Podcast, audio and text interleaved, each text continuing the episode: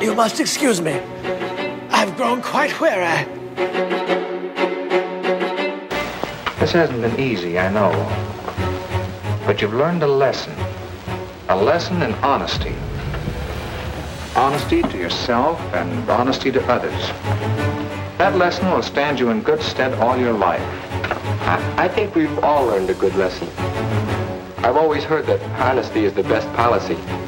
Now I'm catching on to why that's so, to why that's so, to why that's so. Why Greetings, that's so. dear listeners, and welcome to premium episode number one of the Tales from Aztlantis podcast. We are your hosts, Kurly Tlapoyawa. and Ruben Arellano Tlacateca.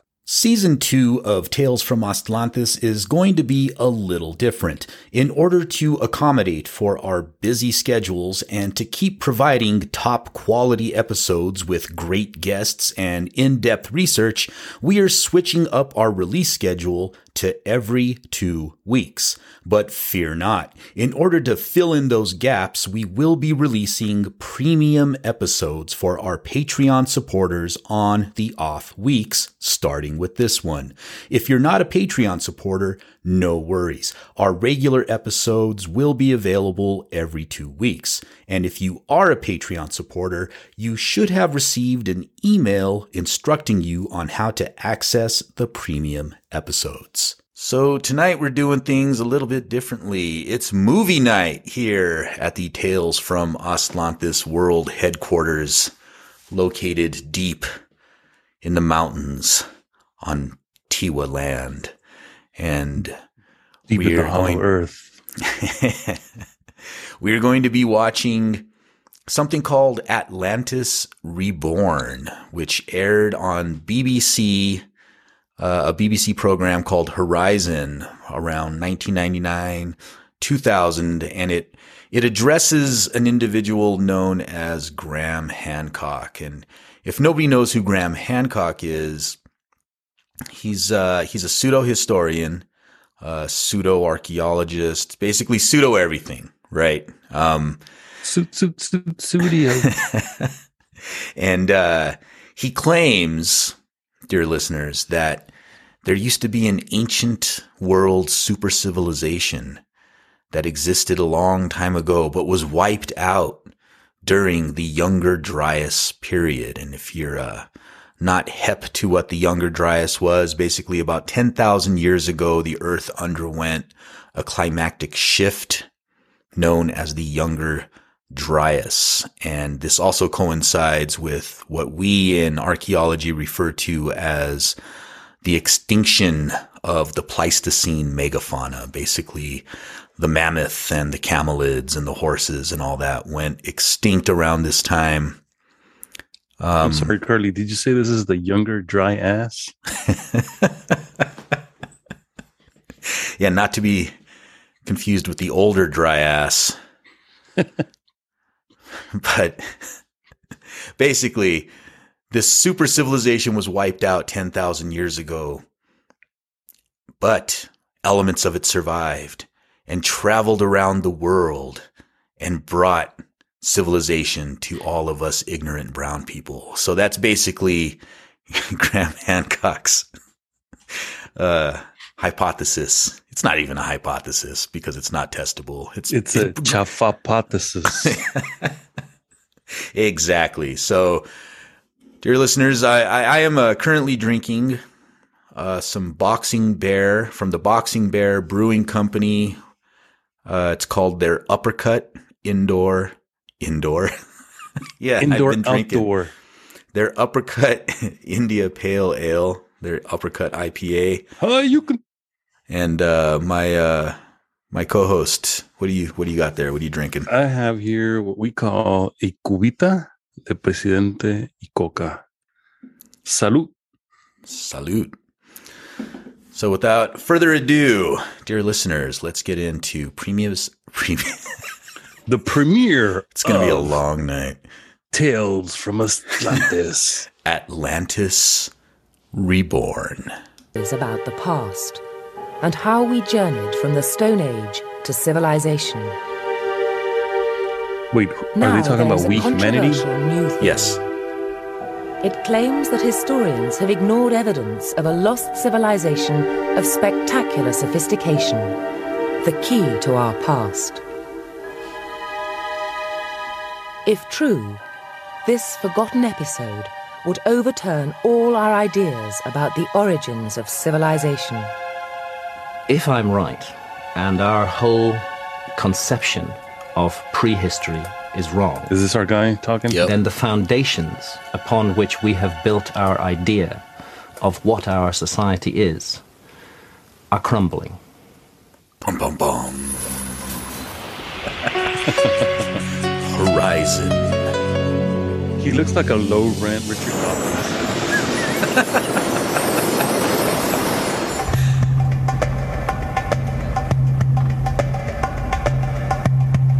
Graham Hancock is determined to rewrite history. His books about the ancient past have sold in their millions, making him a leading figure in a group of influential and radical authors. Hancock has a huge following all the way back who believe 90s. passionately in his Oh, yeah. controversial views that civilization was invented by a godlike people, ignored by orthodox historians. So why are you ignoring these godlike people, Mr. Orthodox historian? But wait, I mean, wasn't that what von Daniken was arguing like all those years before? Oh, so what makes sir, this guy he's- so special? Um, he is very much of the school of von Daniken. Is he? Be, is it because he's British? What I mean, Well, his his books even um one of his most popular books he calls Fingerprints of the Gods. And so his idea is I can't prove any of this bullshit that I'm saying about this ancient world super civilization, but they left their fingerprints all around the world and that's what uh what he goes after. So, let's let's continue. It's possible we may have lost uh, from the record Jump, an entire jump, civilization. jump. And I feel that the evidence for this lost episode in human history is mounting. I'm so tired of the whole lost this, lost that. The forgotten history that no one ever told you about According to because you were asleep in class when your teacher was talking about Stone it. Age people, over thousands of years, they separately developed writing, religions, and astronomy. Eventually, they built the great monuments of the ancient world.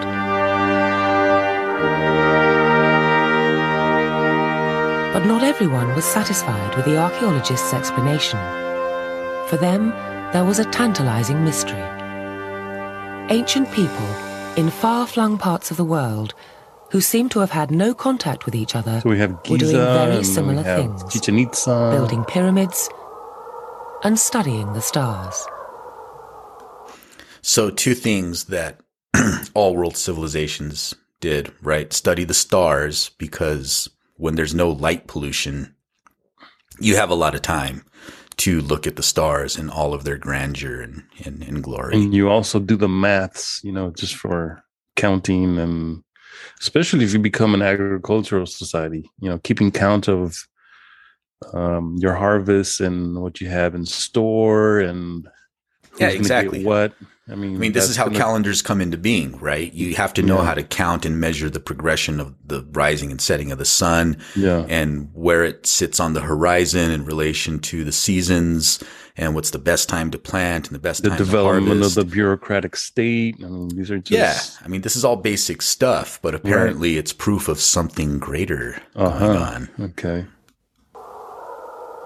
One explanation for these puzzling resemblances was the enduring myth of Atlantis. Bum, bum, bum. The story goes that Atlantis was the home of an ancient civilization of astonishing sophistication. When it was destroyed in a flood, its survivors traveled the world, bringing their knowledge to less developed peoples.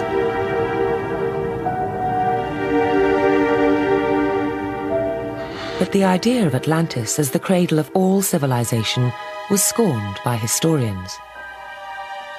Goddamn historians. If. Atlantis were true, if there was one source, Oh, there's it Ken. would be very easily to test archaeologically, and the evidence would be clear. the fact that it's not clear, the fact that that kind of evidence is not present, is, is indicative of the fact that the cultures developed independently and were not derived from a single source. That, ladies and gentlemen, is what we know as common sense. But Ken, you forgot to account for the flood. and if anybody out there doesn't know who Ken Feder is, he's an awesome archaeologist, and you should follow him on Twitter. Graham Hancock believes that the idea of Atlantis deserves a second chance. Of course, he does. He does not claim to be a scientist, Of course, but he's he not. has used science to revive an old idea. I'm not a Ten doctor, years ago, but Hancock set out on a quest. He came back with a radical vision, maroon. one that he hoped would overturn established ideas about the past. what we're looking at here looking is, here. is an accumulation of discordant evidence and information which doesn't quite fit in with the orthodox picture. In my It's little brain. pieces of a jigsaw puzzle that seem to have been just scattered and thrown all around the world. And yet the feeling that if we can put those pieces together slowly, methodically, And if I talk this way, they some will show non-British us like, something people will give me some attention and respect. Great civilization lost in prehistory. Fuck off, mate. In his research, Hancock became intrigued by the ideas of writers who have linked ancient monuments with the stars as they appeared long ago.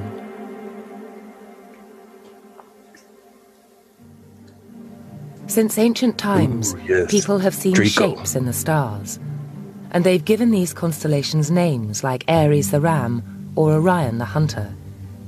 Different ancient societies saw different animals and objects in the stars. The patterns of the constellations don't change, but the precise angle of groups of stars in relation to the horizon alters over time. It's the result of a process called precession. Procession, The Earth of course. spins on its axis every 24 hours, but the axis has a very slow wobble which lasts 26,000 years. This is precession, and it slowly changes our view of the stars.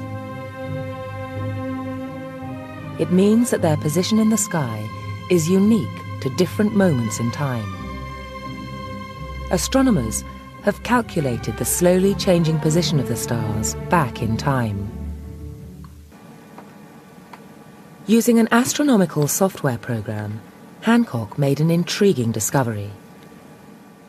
Some of the wonders of the ancient world appear to mirror the stars at a precise moment in the past 10,500 BC. It was a date that was to assume an extraordinary significance for his theory. Ooh, February 22nd is coming up pretty soon. We need to get ready for that.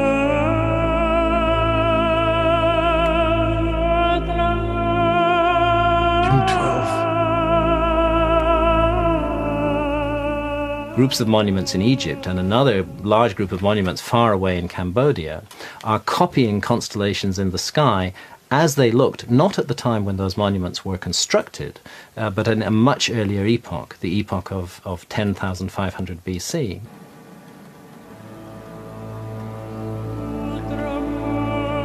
In other words, if looked at from above, groups of monuments mirrored the unique position of the stars as they looked at that crucial moment in the past.